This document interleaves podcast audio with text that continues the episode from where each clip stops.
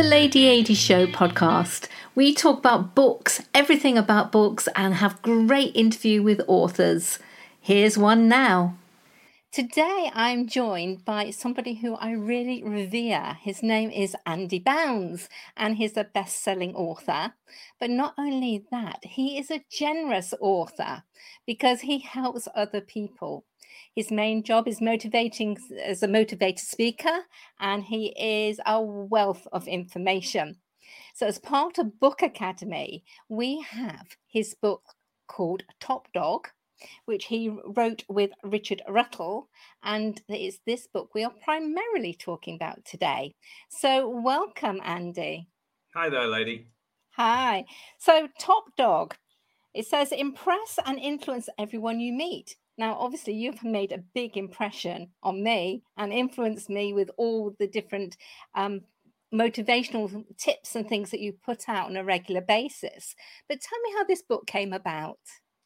So it was a lot of um, Richard, my co-author um, idea. He has owned dogs all his life, and he noticed how different dogs behave differently around different dogs and pack animals and alpha and all this sort of stuff. So uh, I don't really care about dogs too much, uh, but Richard really does. But we noticed some interesting um, analogies about dogs and people. So what often happens is when we speak to people who we're a bit scared of, so it's a bit like a small dog talking to a big dog, we can become a bit deferential with them. And we come a bit like bow our head or like go to the back of the litter or whatever it might be. Now, we don't think we're doing it, but we do it subconsciously. And we say things like, you know, thank you for sparing the time to see me today, or um, here are some slides that you haven't asked for, or I'm sorry to trouble you, I won't be long. And the very first words out of our mouth are deferential. And what I found in uh, as I've spoken to important people all over the world, is that important people, when they speak to others, they don't want to speak to people who are deferential. They want to speak to people who are valuable. Yeah. So I'd much rather someone came to me with Andy, I've got something useful for you, than falling over themselves to thank me for their time all the time. So what this book does is it helps people become the the top dog, the, the dominant person in the pack. So we stop saying thank you for your time and sorry to trouble you and start saying different things. And the idea is you read the book and you're much able, uh, much more able to come across as the peer of the person you're speaking with, uh, and you lose that inhibition that you maybe didn't even know you had such that you can, as you said, impress and influence. Many of us have those stubborn pounds that seem impossible to lose, no matter how good we eat or how hard we work out. My solution is PlushCare. PlushCare is a leading telehealth provider with doctors who are there for you day and night to partner with you in your weight loss journey. They can prescribe FDA-approved weight loss medications like Wegovy and Zepbound for those who qualify. Plus, they accept most insurance plans. To get started, visit plushcare.com slash weight loss. That's plushcare.com slash weight loss. Mom deserves the best, and there's no better place to shop for Mother's Day than Whole Foods Market. They're your destination for unbeatable savings, from premium gifts to show-stopping flowers and irresistible desserts. Start by saving 33% with Prime on all body care and candles. Then get a 15-stem bunch of tulips for just $9.99 each with Prime. Round out Mom's menu with festive rosé, irresistible berry chantilly cake, and more special treats. Come celebrate Mother's Day at Whole Foods Market. Right, excellent. Now I'm a very much a doggy person. Right, so when. I first read this, it really it resonated on more than one level. But obviously you don't have to be a, a dog lover or dog owner even to get the messages in the book. Hmm. But it's it's a bit like that parent adult child comes to mind. You know, that that's Yeah, psycho- absolutely. Yeah. you know, um, but it's not a psycho book. Is psycho's the right word? Psychologist book. I don't know. I mean, the other word that it is also beginning with P is practical. Um, I'm a big believer that I want people to be able to read any page of any of my book and at the end, like close the page and then just go and do it straight away. Um, there are lots of books I've read which they're almost like a history lesson, really, uh, and they're worthy in their own way and they can be very interesting. But I put them down and then I can't use anything. Um, so you know, so if I read a, I don't know, a biography of someone's life, it's really good. But I'm wanting someone to say, and therefore my advice to you is this. So the P word, practical. Richard and I carried on talking about, yeah, but can people use this the next day? So, for example, one thing we wanted to get across was, don't be meek in your opening sentence. well, that's all very good and it's a nice point, but then you have to say, and here are some things you can say instead, and here's how you practice it to make sure you say them right. And if it doesn't go well, then this is what you can say instead. So, yeah, we deliberately wanted it to be instantly usable by anyone. That was the path we decided to take with it. So I'm pleased to hear that you don't think it's psycho, whatever the word is. I know, but be careful with that one. Um, now, I know our book academy readers will be looking at this book and they will be picking out their favourite three things from it. Mm-hmm. Um, what were your three favourite things when you were writing it? Oh, wow. Um, well, I'll give you a helpful answer to start with, then an unhelpful one. So um, I really enjoyed the focus on afters. Uh, so what we mean by afters is people don't really care what they what we do; they care why they're better off after it. So nobody, much as I think everybody loves me and loves my books, they don't. But after reading the book, they're better able to influence people. So nobody wants the thing; they want the afters of the thing. It's like we don't want a newspaper, but after the newspaper, we know the news. So you never want the thing; you want the afters. I don't want a lawyer; I just don't want to go to jail. So when we were talking about this, one way to help position yourself as a peer of someone else is don't think, but I'm a junior and they're a senior. Instead, you think the afters you can bring, you might be able to save that junior six hours a day. You might be able to help the senior be able to access new people. So always focus on the afters. That was one of them. And um, the second one was very much about this idea of be valuable, not deferential. So just have a look at everything you're saying. Are you saying thank you for your time this morning? Because if so, why don't you change it to I enjoyed our meeting? Because our meeting is joint, but thank you for your time is deferential. And the third thing, which is not very helpful for anyone, but I personally really enjoyed co-authoring. Uh, Richard is a very, very clever man, great guy, love him, wonderful company. And he came up with wonderful ideas. And quite often when you write a book, as I'm sure you and many of your colleagues would say, uh, it can be quite draining, you know, because everything's coming out of your heart and your soul and your head onto this piece of paper. And often you don't get a lot back unless you proactively stimulate it to get stuff back. Whereas what I found with Richard is I'd write chapter, say, one, and he'd write, say, chapter two. And I'd look at chapter two and I was stimulated when I was writing. And that doesn't always happen. So, selfishly, one of my favorite things was co authoring because I learned so much at the same time. And so, is that quite different to your other books like The Jelly Effect and The Snowball Effect? Equally mm. great books that I'm sure people listening to this podcast will jump onto Amazon and buy. But um, you know, those books you wrote yourself. So That's right. Yeah, and I compare. I enjoy both of them. I mean, they're, they're different things. I mean, like birthing a book is not vastly different than bringing up a child. Really, you know, you put all your love and everything into it. I mean, I've got three books and I've got four children, and I love all seven of them in different ways. um, and and so it, it's very it's very different. But I I enjoyed um, co-authoring because I got all the stimulation from Richard, and I enjoyed bouncing it. And there was someone who was jointly in it with me. So with all the other books, they've been collaborative as well. I've had lots of people who've been helping me with the editing and you know the typing of it and saying I think that chapter lacks pace. You might want to do it again. So you know lots of people helping me, but actually have someone who woke up thinking about it like Richard did. That was quite nice. I enjoyed that. Um, going the other way, I did also enjoy being a solo author, and I love that. Is this an ego thing? I don't know, but I love knowing that I am a best-selling author. I love soaring. I love seeing one of my books with my name at the end of it at the top of Amazon. That was cool. Um, so I, I, they're both fine. You know, you make either work. Now, one of the things I absolutely love about you is that you are generous. You're generous with your time. You're generous with, um, you know, when another author approaches you, you will talk mm-hmm. to them. Yeah, and you know, when you know you you get to a certain stage in life and things get busy, it's quite a lot to actually go. No, I used to remember what it was like when I first started, and to give that time. So we met through another book club, I think, originally Mm-hmm. But then I was active and jumped onto LinkedIn and then you answered. And there's nothing like the biggest thrill in the world when somebody answers you in that way. Mm. So how many approaches do you get in in say a week or a month? Um, well, I don't count them, but I would imagine I sort of want to say 25 a week kind of thing. It's definitely quite a few most days. Um, might be a bit more than that, but but by that, like uh, people who've read one of the books or people who want a bit of a tip about that sort of thing. So I mean, uh, sometimes you get like a big company rings because they want you to speak at a conference. I'm ignoring that stuff, but actual requests for help and guidance, and sometimes just a bit of a can I have five minutes on the phone? Yeah, about 25 a week, I would guess, give or take. All right, excellent. Now you gave um, me a few tips about writing. Mm-hmm. Um, one of them being about the active brain.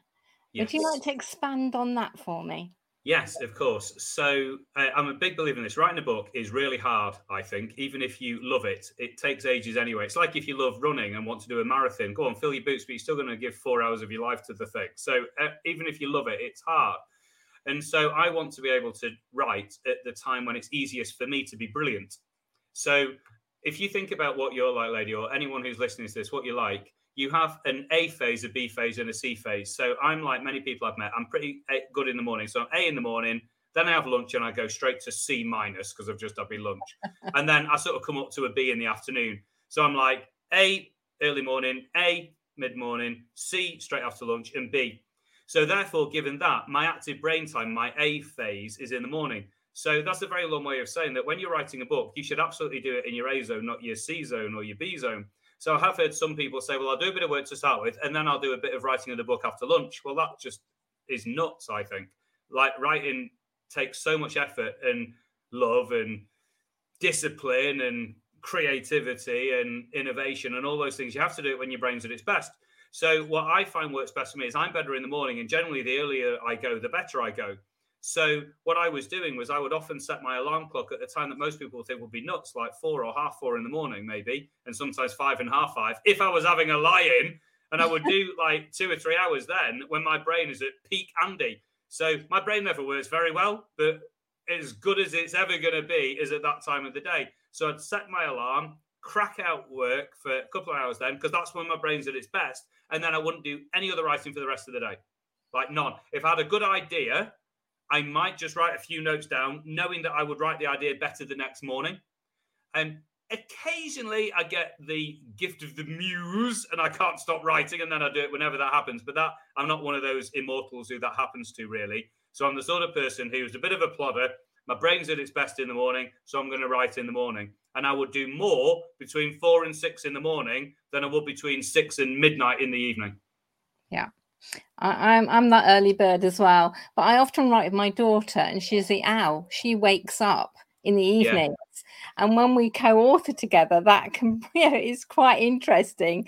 You know, like don't talk to me after five o'clock if you want any sense from me in the afternoon. And and she's like, Yeah, but you try and talk to me at six, seven in the morning. I'm not interested. yeah, and it's really and that is the thing because she needs, like we all need, our active brain time as well. And it's and if you're co-authoring, then there needs to be a compromise around that, of course. But there are plenty of people who are night owls. My sister-in-law, like, thinks she's the cleverest person I've ever met. She's got a PhD in maths and came top in the country in something or other. Designs roller coasters if she wants to. You know, just super, super brainy, clever. And she's an absolute night owl. Most of her work is done between midnight and four in the morning. Um, yeah. you know, and so obviously my advice for her will be well write your book between midnight and four in the morning then. You know you just find your zone and get in that but don't try and write it fitting it round other things. You've got to fit your life around it if you want the book to be pleasant and quick to write. Good. Excellent. And you said for first time authors and i think it's also for those who have done a bit more is never say i think. Yes. Um, i was given this feedback from i think it was um, i think it was the first book I'm sure it was. Um, and I did my um, did my manuscript, sent it into Capstone, the publishers, and one of the pieces of feedback, which I'll be forever grateful for, um, uh, was that sometimes I use the words "I think." So I would start off by saying, "I think there are four elements to a networking conversation." Blah blah blah blah blah blah. And what she was saying was, uh, when I read it, it feels like the author has some doubts. And I know you're probably being polite, and I know you're almost being like legally compliant because somebody said, "I think you'll find this five. and you go, "Yes, yes." I didn't say there was. I was just saying. I think it's like when you read tabloid reporters. We understand Boris Johnson doing this and this. Anytime you see "we understand" means it's a total guess. because it means that you can't like like legally. Well, we just understood. We must have understood incorrectly. Um. So, and what I found was if it says, "I think." There are four steps to a networking conversation. It comes across as quite weak, and as, as this lady said to me, which is, is such good advice nobody wants to hear you have doubts. You read a business book because you want certainty from the from the writer. So even if you have doubts, you can't transmit them. And so get rid of the words I think, and all of a sudden it now becomes there are four steps to a networking conversation, which is totally different than I think there are four steps. And so now the minute you get rid of I think, it's like there are four steps, and you've only got to master all four, and then it becomes quite straightforward. I'll run through what the four are and then show you how to be good at each one. And so just getting rid of I think made the whole thing more pleasant for the reader, but actually it helped me become more dynamic as an author because I was thinking people only want guidance. They don't want me hedging me bets. Great. I when I put my proofreading hat on for working with my authors, that's that is one of the words that or phrases I should look out for, mm. as well as being the that police and oh, a couple of other things that I'm the police on. So your favorite quote mm-hmm. is first forget inspiration. Habit yes, is more dependable. It will sustain you whether you are inspired or not by Octavia Octavia Butler. Yes. So, so what happened was an, an interviewer asked um, uh, Miss Butler um, about writing and asked how she could be so prolific. I mean, how hard is it writing books? We all, even if it's wonderful, you have to put time in. Well, she would churn out book after book after book and asked how come she managed to be so prolific and consistently prolific. And her answer was that quote you just said first, forget inspiration. Habits more dependable. It sustains you whether you're inspired or not. So if we break that down, first, forget inspiration. What the point she was basically making is as an author, don't just wander around a field of daffodils and expect a book to come to you. Like inspiration's fine, but on its own, it's not enough. And then she's saying habit is more dependable because it sustains you whether you're inspired or not. In other words, like as I before, when I'm writing, I get in the habit of the alarm is on between four and six or whatever my time is, and that's my writing time. And I go down and I get a cup of coffee and I go to my desk and I put shut the door and I put a sign on it and then I get the piece of paper and then I start writing and then and then and then and then I have a break at like 4:25 a.m. or whatever it might be. And she, but the point she's basically making is you've got to get in good habits. They sustain you whether you're inspired or not. So I don't have to be inspired to do that, and you because it's my habit. And you can see this in all walks of life. Let's say two people want to go for a jog because they feel they need to lose a bit of weight. One person is in the habit of jogging and the other person isn't. Well, the person who isn't has to really get the willpower to do it. And willpower takes energy like anything else. So if you don't get the inspiration, you don't get the willpower, you don't go for the jog. Whereas the person who's in the habit, they just do it without thinking.